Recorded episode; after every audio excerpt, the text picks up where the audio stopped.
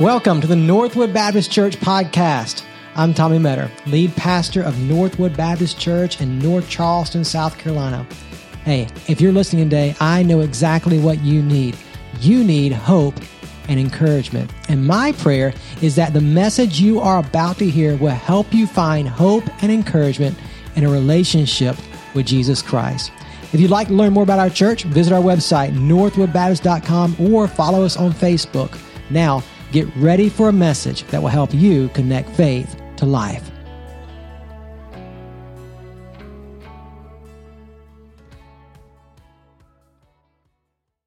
All right, let me encourage you take your Bibles and open back up to the book of Ruth. Ruth chapter 4. We're going to look at the whole chapter together this morning, but in a moment I'm going to read you verses 1 through 10. So be finding Ruth chapter 4 verses 1 through 10. If you're new to the Bible, no worries. Ruth is not hard to find. It is the eighth book in the Old Testament. So if you'll start with Genesis and just go forward a few books, you'll eventually find yourself in the book of Ruth. If you don't own a Bible, that's okay too, because in the chair before you in the book rack, you'll find a copy of the Bible. Take that Bible, find Ruth with us. And if you don't own a Bible, take that Bible home with you, read it, and begin to learn about the God that loves you and desires a relationship with you. Ruth chapter 4, verses 1 through 10. We're going to read those verses together in just a moment. So you you might remember that uh, this week for me uh, was a pretty big week because this week was our light competition in our neighborhood.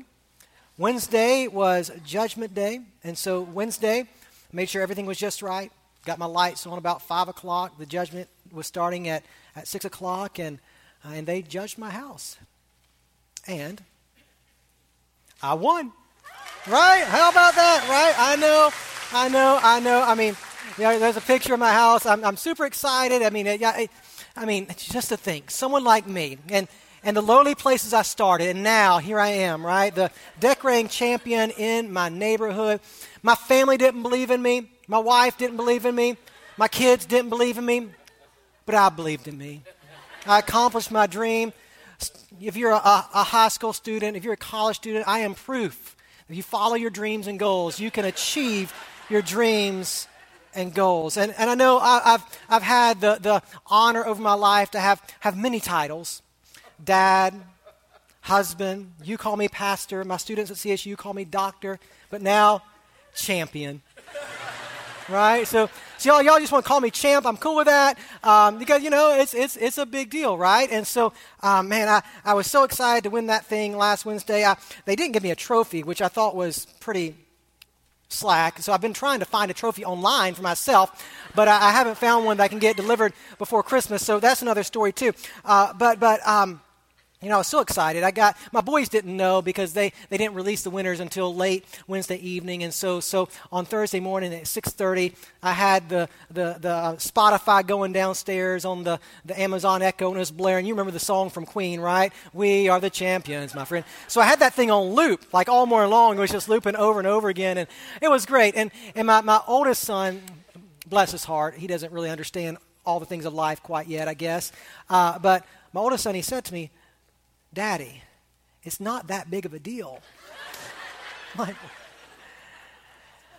here I've been champion now for a few days, and just let me tell you from a champion's perspective, it is lonely at the top. Right?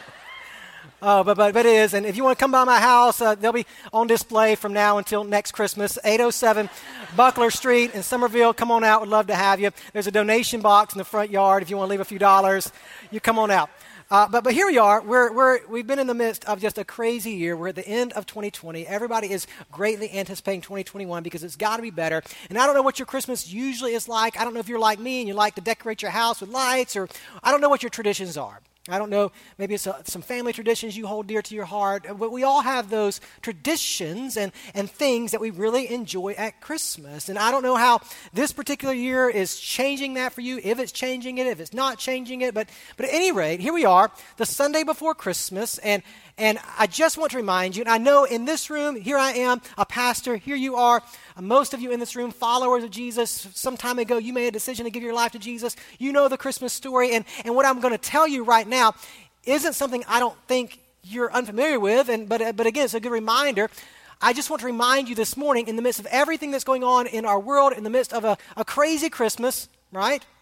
Don't forget what matters most this Christmas. Easy enough. I could tell you we could go home now, but, but we're not. So, but seriously, don't forget what matters most this Christmas. And, and if there's any Christmas where we needed to remember what matters most, it's this Christmas. To remember that Christmas really is about God taking on human flesh, one of us who would die for us. Christmas really is about a baby born in a manger for you. And I just don't want you to forget this Christmas what matters most. And and how you should live in response to what matters most because there is nothing more important, nothing more oppressing, nothing more significant than the God who loves you and saved you through his son Jesus. Nothing is more important than him. And so I want to remind you this morning how we should live in light of the one who matters most. And I think this concluding chapter of Ruth does a very good job of helping us to remember what matters most. And so, as we finish our study of this book, I, I just want to show you a couple of truths in this passage that I think are going to help you this Christmas to refocus on and live for what matters most. So take your Bibles, uh, Ruth chapter 4, verses 1 through 10. When you find that passage, go ahead and rise to your feet as we honor the reading of God's word together. Ruth chapter 4, verses 1 through 10. Boaz went to the gate of the town and sat down there. Soon the family redeemer Boaz had spoken about came by. Boaz said, Come over here and sit down. So he went over and sat down. Then Boaz took ten men of the town's elders and said, Sit here. And they sat down. He said to the Redeemer, Naomi, who has returned from the territory of Moab, is selling the portion of the field that belonged to our brother Elimelech. I, I thought I should inform you. Buy it back in the presence of those seated here and in the presence of the elders of my people. If you want to redeem it, do it. But if you do not want to redeem it, tell me so that I will know, because there isn't anyone other than you to redeem it, and I am next after you. I want to redeem it, he answered. Then Boaz said, On the day you buy the field from Naomi, you will acquire Ruth, the Moabitess, the wife of the deceased man, to perpetuate the man's name on his property. The Redeemer replied, I can't redeem it myself, or I will ruin my own inheritance. Take my right of redemption because I can't redeem it. At an earlier period in Israel, a man removed his sandal and gave it to the other party in order to make any matter legally binding concerning the right of redemption or the exchange of property. This was the method of legally binding a transaction in Israel. So the Redeemer removed his sandal and said to Boaz, Buy back the property yourself. Boaz said to the elders and all the people, You are witnesses today that I am buying from Naomi everything that belonged to Elimelech, Chilion, and Mahlon. I have also acquired Ruth the Moabitess, Mahlon's widow, as my wife to perpetuate the deceased man's name on his property, so that his name will not disappear among his relatives or from the gate of his hometown. You are witnesses today. Let's pray together. Father, thank you for this morning, and thank you for uh, just the opportunity to spend time together in your word, to study, to be reminded that you, you, the God of all creation, the one who chose to, to love us in spite of who we are, in spite of what we've done, the one who chose to send his son for us to die the death that we deserve and rise again. You, you are the one that matters most. More than anything else, you matter.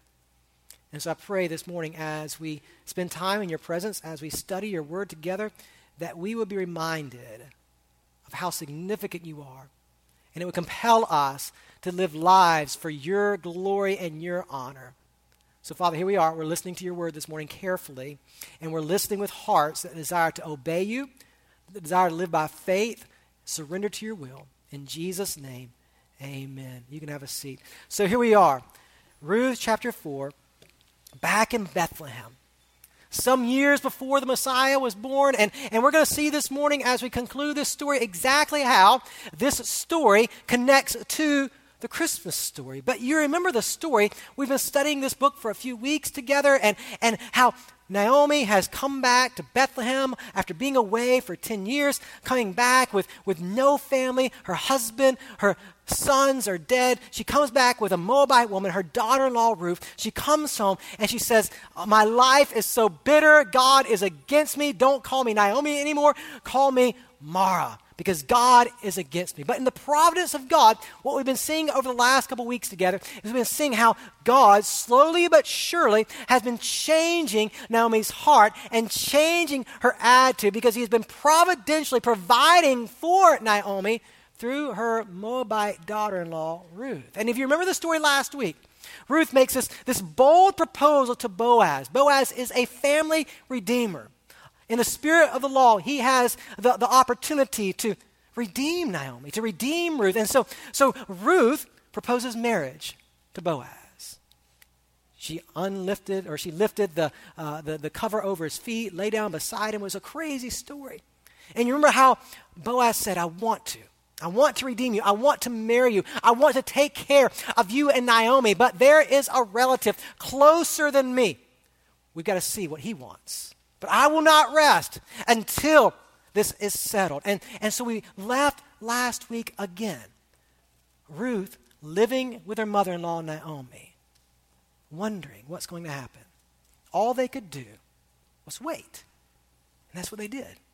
So here we are, the morning after. Ruth is waiting.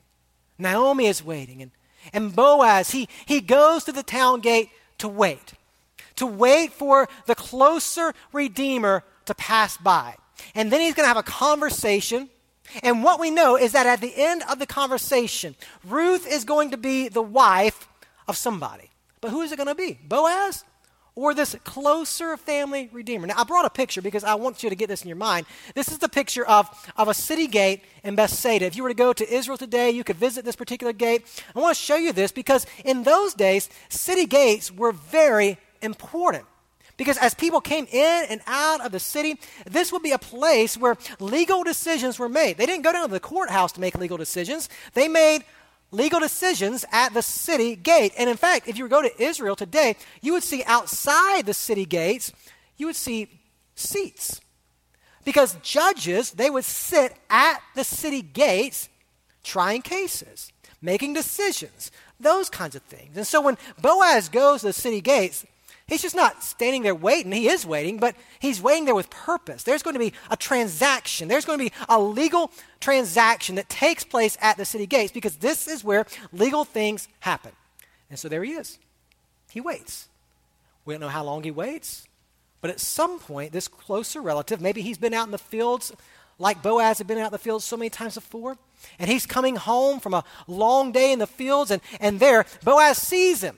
And Boaz calls out to him. But look at what the Bible says. This is really interesting. You come and look at verse 1. Again, it says Boaz went to the gate of the town and sat down there. Soon the family redeemer Boaz spoken about came by. Boaz said, Come over here and sit down. Now, I'm reading from the Christian Standard Bible, and in the Christian Standard Bible, it says, Boaz said, Come over here and sit down. Some of you are reading from different translations. Maybe you're reading from the New International Version or the English Standard Version or the New American Standard Bible or the King James or whatever the case may be. What's interesting is that in many Bible translations, this is how the phrase reads. So Boaz said, Turn aside, friend, sit down here. Now that's interesting, and let me tell you why. In the Hebrew language, there are these two words that, that Hebrew scholars have struggled to figure out exactly what's going on here. In your Bible translation, maybe those two words are translated as friend. What's interesting is that, that in the Hebrew language, these two words that are put together, they're put together in, in kind of a rhyming pattern. And together, the words make no sense. In fact, when, when Bible scholars try to trace the origins of these words, it's, it's almost as if the words are saying someone who has a name but doesn't have a name. That makes sense to you? Uh, it's kind of weird, huh? It's almost like it's almost like when you're talking to somebody and you're trying to remember somebody's name. You've had that happen before, right? You're, you're talking to, to your wife about somebody you know, and, but you can't really remember what their name is. And so you say to your wife, You know who I'm talking about. I'm talking, you, you know, so and so, right? Such and such. You, you know who I'm talking about. That's kind of the idea here is that in the Bible translation, in your, your translation says friend maybe, but in the, the Hebrew language, it's this idea of so and so, such and such, or hey dude, or something like that, right? In fact, from now on in the story, we're going to call this guy Mr. Dude because here's the deal. Here's the deal. This is intentional. The writer of the book of Ruth doesn't want us to know his name. And think about it. Boaz certainly would have known his name. And it's very likely that the author of this book would know his name as well. But they don't want us to know his name. In fact, in one translation, the New English translation, it says this Boaz said, Come over here and sit down, John Doe. It's deliberate. Is this wild? That the Bible writer doesn't want us to know the man's name. The question is, why? Well, before we get there, let's think about the story. Boaz makes Mr. Dude an offer. It's an offer that, that's too good to pass up. He essentially says, Hey, you remember, you remember your relative, Naomi? You've probably heard she's back. And you know her husband, Elimelech, that's your close relative, Elimelech. He's got land. You can, you can do the right thing right now. You can do the right thing. You can buy that land from Naomi. And if you buy that land from Naomi, oh, you'll be helping. You'll be helping an elderly lady, a widow. Just think. Think about how that's going to bolster your reputation in the community. People are going to know your name. It's going to be great. And you can imagine that the, the wheels begin to turn in the, the mind of Mr. Dude. He's thinking about this. Yeah, that, that, to help a lady, that would help his reputation in the community. People would know him as a very generous and, and, and selfless man if he helped Ruth out. And, and, and maybe he knew this about Ruth that her husband was dead, her sons were dead, and they, she didn't have any grandchildren. Oh, this is great. Because, because Naomi is, is far too old to have children. And if, if Naomi can't have children, what that means is that he can buy the land, help a, a widow out, but at the same time have this land so that someday he can pass it on to his own children. It will make his own family line wealthier. Oh, this is so good. He can help Naomi and at the same time profit ultimately for himself. This is a deal he cannot pass up. And so Mr. Dude says, Absolutely, sign me up. I will buy that land gladly. And then Boaz says, Wait a minute. Something else you need to know. If you buy this land, you will also acquire Ruth. And you'll have the obligation under the spirit of the law to marry her. And you'll have the obligation to bear her a son so that the lineage of Ruth's deceased husband will live on. So essentially, Boaz is reminding Mr. Dude, right, that this land you are buying is going to help Naomi, but it's also going to perpetuate the name of Ruth's dead husband. And so, what that means for you, Mr. Dude, you ain't going to profit. Someone else is going to profit. And it's not going to be you. And then, in an instant, Mr. Dude's disposition changes. Look at what it says. You come down and you, you read uh, verse 6. The Redeemer, or Mr. Dude, replied, I can't redeem it myself. Listen to what he says. Or I will ruin my inheritance. Take my right of redemption because I can't redeem it. I can't do it. It'll ruin my inheritance. I've got sons to think about. I've got their inheritance to think about. I, I, don't have the time. I don't have the energy. I don't have the desire to think about some dead man's legacy.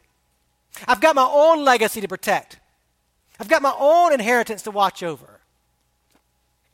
So here you have it, Mr. Dude a redeemer, a family redeemer who has an obligation to do the right thing.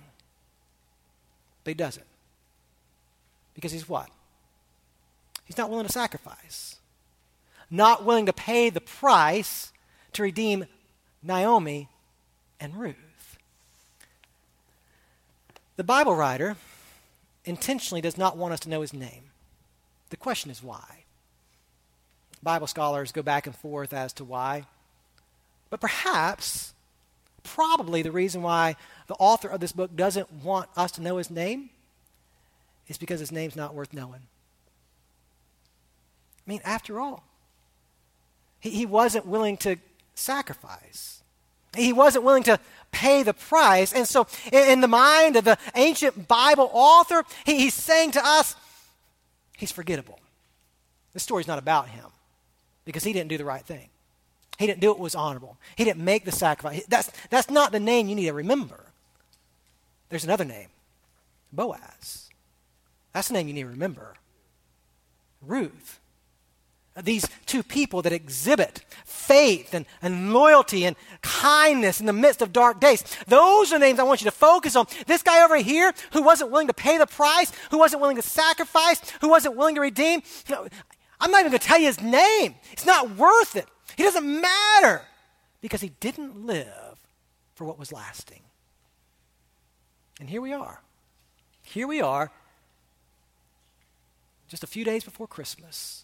And every one of us in this room, every single day of our lives, we are presented with choices, aren't we? Choices to live for what's lasting or to live for what's temporary. And here we are. We're followers of Jesus. And yet, even as followers of Jesus, we struggle with this tension. Do I go after what I want? Do I go after my gain? Do I try to protect my name? Try to protect my inheritance? Try to protect what, what I desire? Or do I go after what's eternal and what's lasting? Do you see? And here's the conundrum. Here's the challenge. Here's the tension that, that we all experience, right? And let's be honest, for some of us, it's, it's, it's things like success, it's things like a career, it's things like, like family, it's all those kinds of things that we're going after. Our hearts are set on it, and we're not willing to give those up for what's better, for what's lasting, for what's eternal. And so the truth I want you to see here is just real, real simple. Don't live for what matters most, right? Matters most, that's God. If you don't live for what matters most, you're really not going to gain much. Because at the end, and you know this, I don't have to tell you this. Live for those things that your heart are set on. Live for that career. Live for that family. Live for that wealth. Live for whatever it is. And forget living for Jesus. And when you come to the end of your life, when it's all said and done, you're going to know you really didn't gain a whole lot. But on the flip side, on the flip side, every day you can make the choice to live sacrificially. Every day you can make the choice to invest, to invest time in your relationship with God. Every day you can make the choice to invest in the lives of other people for the sake of the gospel. Every day you can make the choice to live at peace with other people. You can make the choice to forgive others. You can make the choice to live with joy in your heart. You can make the choice to honor the Lord. You can make the choice to live by the fruit of the Spirit. You can make the choice to grow in Christian character and Christ likeness. You can make the choice to be a man, a woman of integrity. Every day you can make the choice to live for those things that matter, those things that have eternal significance. And as you are living for those things that have eternal significance, whether you realize it or not, what you are doing is that you are creating a lasting legacy. Right? And so here you have it. The Bible author, he's making it very clear. Here's a man. We don't know his name because he chose not to live for what matters. And so his name's forgettable. But my friend, you, your name is not forgettable because you've been given a new name. You've been given the name Son daughter of Jesus because of your faith in Jesus Christ. You've been given a name by the one whose name is above every other name. And that name makes all the difference in the world. And that name, the name of Jesus, who gave you the name son, daughter, that changes everything. Because now, if you're a follower of Jesus, yes, there are all kinds of choices. I can live for my gain and not really gain much, or I can live for his gain because I've, now watch, you've got to get this, because I've already gained everything in a relationship with Him. So why? Why live for my game? Why live for my pleasures? Why live for what in my flesh I want when in Christ I've already received everything a new name, eternal riches, purpose, peace with God, peace with each other, the ability to walk by the Spirit, you see? And this is where the story gets good. Look at what it says Boaz, Boaz said to the elders and all the people, You are witnesses today. Now, before he does this, I got to just explain this because it's really interesting, right? I don't know how it happened. I don't know how it went down because I wasn't there and I don't understand all the customs of that culture. And, and apparently, uh, by this time, when the Bible author writes this book, this, this particular custom had kind of faded away. There's a little bit of, of this in Deuteronomy chapter 25 you can pick up on. But, but at any rate, the guy says, I, I can't do it. I can't redeem him or redeem them. So he takes off his shoe and gives it to Boaz. Because that's what you want when you agree on something with somebody. You want their shoe. So he gives Boaz his shoe. Here's my shoe. Have it. And he walks around with one shoe on for who knows how long, right? Again, it's, it's interesting, and I don't know all the symbolism behind this, but, but maybe, maybe by handing him his shoe, he was saying, okay, my foot has trodden the land. I've walked the land. It's yours. You walk the land. It belongs to you now. I don't know, but maybe that's the case. But, but look at what it says. So you have this unnamed man who's unwilling to redeem Naomi and Ruth, but then you have verse 9. Boaz said to the elders and all the people, You are witness today that I am buying from Naomi everything that belonged to Elimelech, Chilion, and Mahlon. I have also acquired Ruth the Moabitess, Mahlon's widow, as my wife. Now watch this to perpetuate the deceased man's name on his property, so that his name will not disappear among his relatives or from the gate of his hometown. You are witnesses today. This is good, right?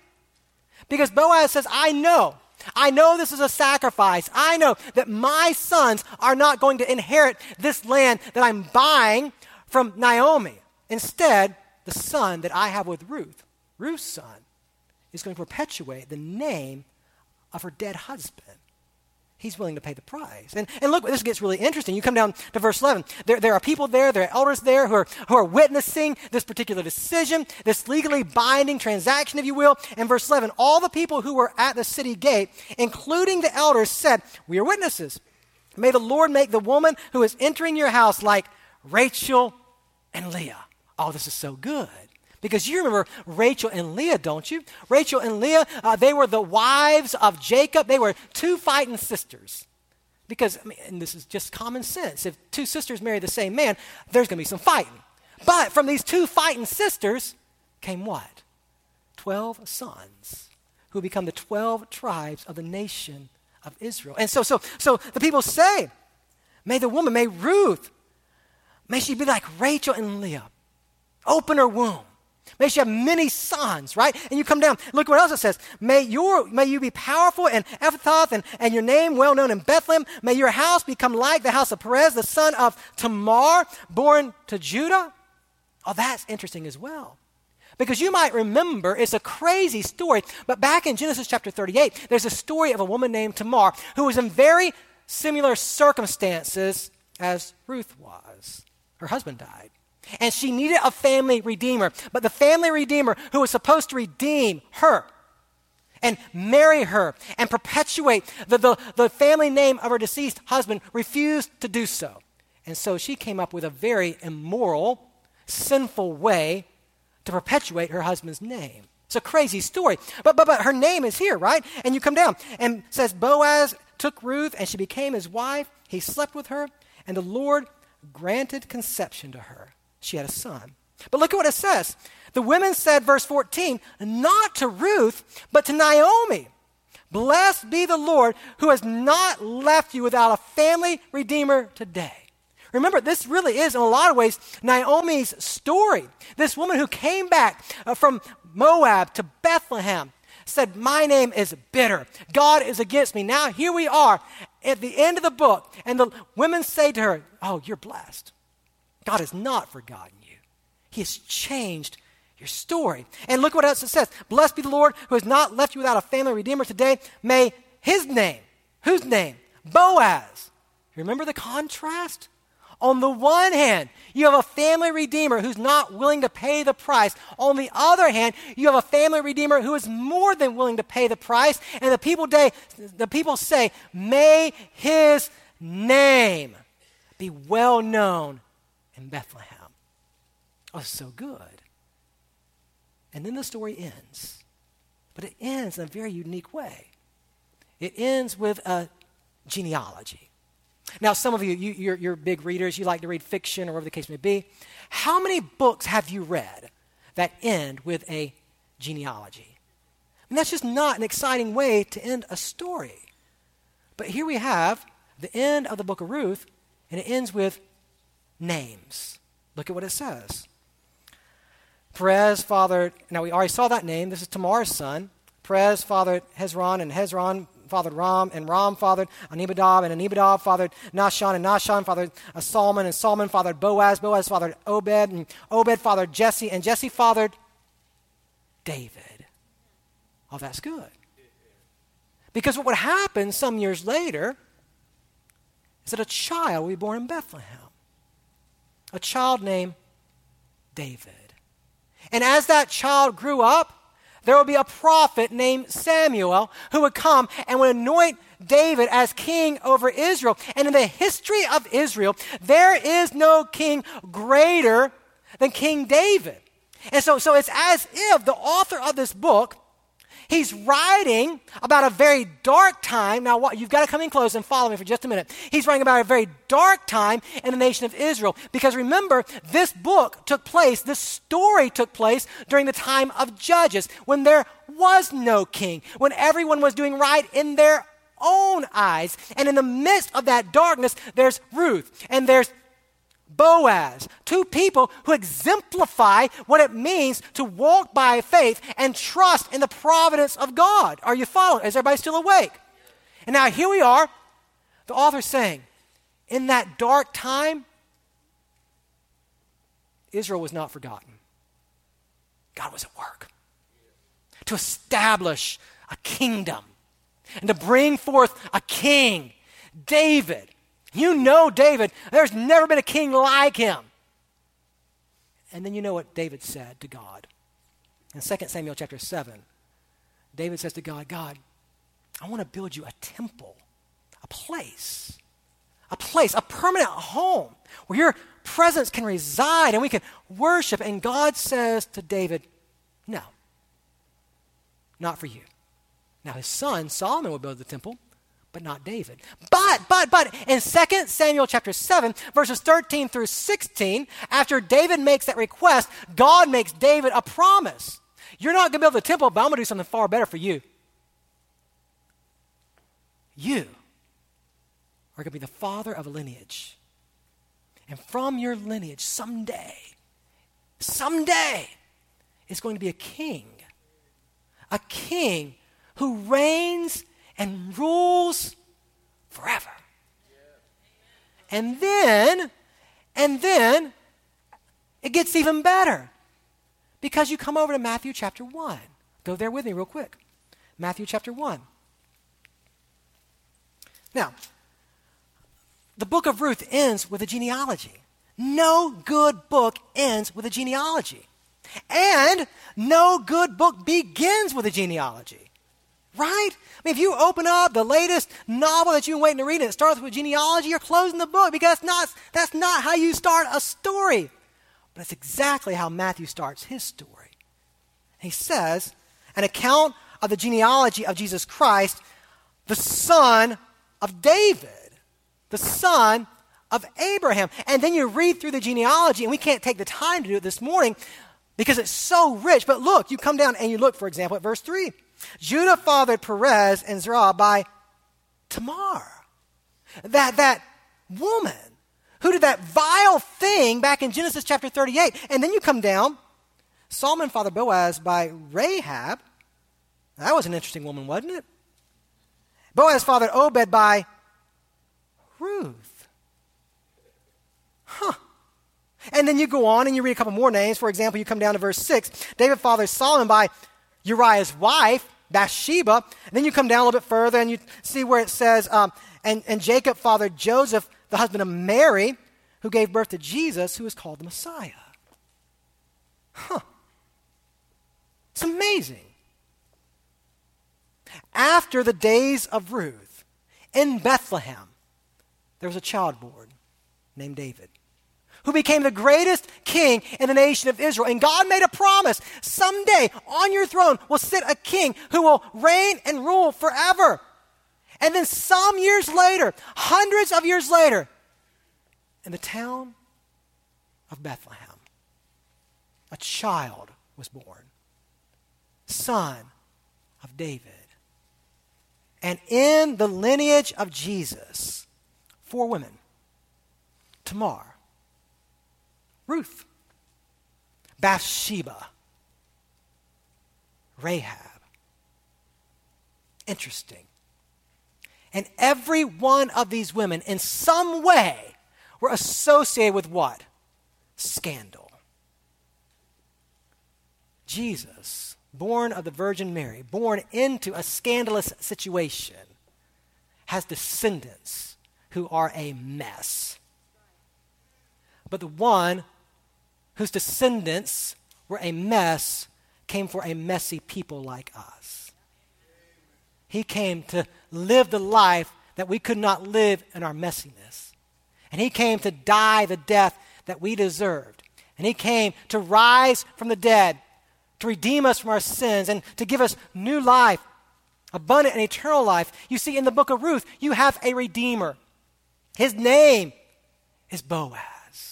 And in the book of Ruth, the people say, May his name be well known. And then we come to Matthew chapter 1, and there's a new Redeemer. Our family Redeemer.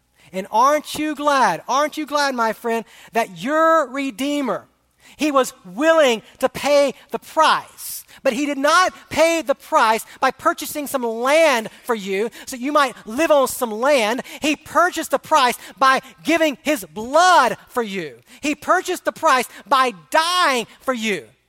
In 2 Corinthians chapter 5, Paul says that he who knew no sin became sin for you. Do you see? And Hebrews chapter 12 says that for the joy set before him, he endured the cross for you. You see, this changes everything, my friend. Because here we are, just a few Sundays before Christmas, and, and, and you can choose, right, to live for your name. And, and it's likely that if you choose to live for your name, you're not going to have a lasting legacy at all. Or you can choose to live for the one who has given you a new name, right? Just think about it. Live what for what matters most because you have gained everything. My friend, if you are a follower of Jesus this morning, you have gained a lasting name. The God of all creation knows you by name. He has given you a new name, child, daughter, and you have gained lasting grace. Because again, this is what the book of Ruth is about. There's grace on every page. And when you come to Matthew chapter 1 and you read the genealogy of Jesus, it's grace in every name because you find people in the genealogy of Jesus that don't deserve to be there. And you don't deserve to be there either. You don't deserve your name to be written in the Lamb's book of life, but because of love. Because of a baby born in a manger 2,000 years ago who died the death that you deserve and rose again from the dead because of love. If you've trusted in Jesus, if you've turned from your sins and given your life to Him, because of His love and grace, your name, your name is written in the Lamb's book of life and will forever be written in His book, will never be blotted out. You are forever His, not because of anything you've done, but all because of this Redeemer, this family Redeemer has purchased you by his own blood. And when you get that, when you understand that, it changes everything about the way you live. Because all of a sudden, his kingdom priorities become your kingdom priorities. His will for your life becomes the driving motivation for your life. And here we are, the Sunday before Christmas, and here's what I know there are people in this room who have yet to accept the gift of a new name. This Christmas, the best gift you will ever receive is the gift of a new name. The gift of a Savior who's done everything for you, who's died the death you deserve, who took the punishment for your sins upon yourself because you have lived a life of rebellion against God, who rose again from the dead so you could have new life, hope, new dreams, purpose, ambition, new ambition, and a forever name written in his book. And here's what I know. For some reason, unbeknown to me, and maybe unbeknown to you, for a lot of your life, you've rejected this gift that God wants to give you. And today is the day to stop. Today is the day to receive the gift of Christmas. Today is the day to receive a lasting name and lasting grace. And so, right now, we're going to have a time invitation. And I just want you to ask yourself just a very simple question Have I been given that new name? The name that is lasting. And maybe here in this room this morning, you are here and you haven't. You're not a follower of Jesus. You've never trusted in his death on the cross and his resurrection. You've never given your life to him in faith. You've never confessed your sins to him and asked for his forgiveness. Today, you can do that. Church, come on. If you're here this morning and you don't know Jesus, today is your opportunity to experience grace. We're going to pray together. And after we pray, here's what I want you to do. If you've never experienced that gift of grace, I want you to get up and in the corners of this room, there are two crosses. And at those crosses will be people there who are ready to pray with you and help you to begin a relationship with Jesus. Who will help you ex- today experience the grace of Jesus. After we pray, we're going to stand and sing. I'm asking you to move to those crosses and begin a relationship with the one who wants to give you a new name. And for those of us who are followers of Jesus, and when you understand that the entire scripture, from Genesis all the way to Revelation, shows us the gift of Christmas.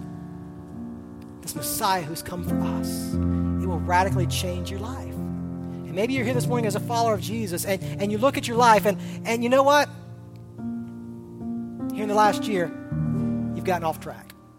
Off track in your walk with Him. You've been living for your name rather than His name. You've been living for your priorities rather than exchanging your priorities for His priorities. And, and maybe this morning, as a follower of Jesus, uh, this message is just a call to you to live the kind of life that matters for the one who matters. I don't know how the Spirit of God is dealing with your heart this morning, but I know that He is. And so, as we have time invitation, you respond now as God leads you. Let's pray together. Father, thank you for this morning. Thank you for time together in your word. Thank you, Jesus, that you've given us a new name. Thank you, Jesus, that your name is the name above every name. And because your name is the name above every name, you have the power and the ability to give us a new name, to change us through your death and resurrection. Thank you, Jesus, that you are the Redeemer that we need. And Father, in this room this morning, there are men and women who have yet to place their faith in Jesus Christ, who've yet been given that new name. And so I pray that during this time of invitation, there'll be people in this room who respond to the gospel, the good news of a Savior who came and lived the life we could not live and died the death we deserve and rose again, the God man who's come in the flesh to save us. Father, I pray this morning there'll be people all across this room that give their lives to you in faith. People watching online who will reach out to us today saying, I need that new name that comes in a relationship with Jesus. And for those of us who belong to you, who are your followers, Help us to live in light of the new name we've been given, in light of the grace we've experienced.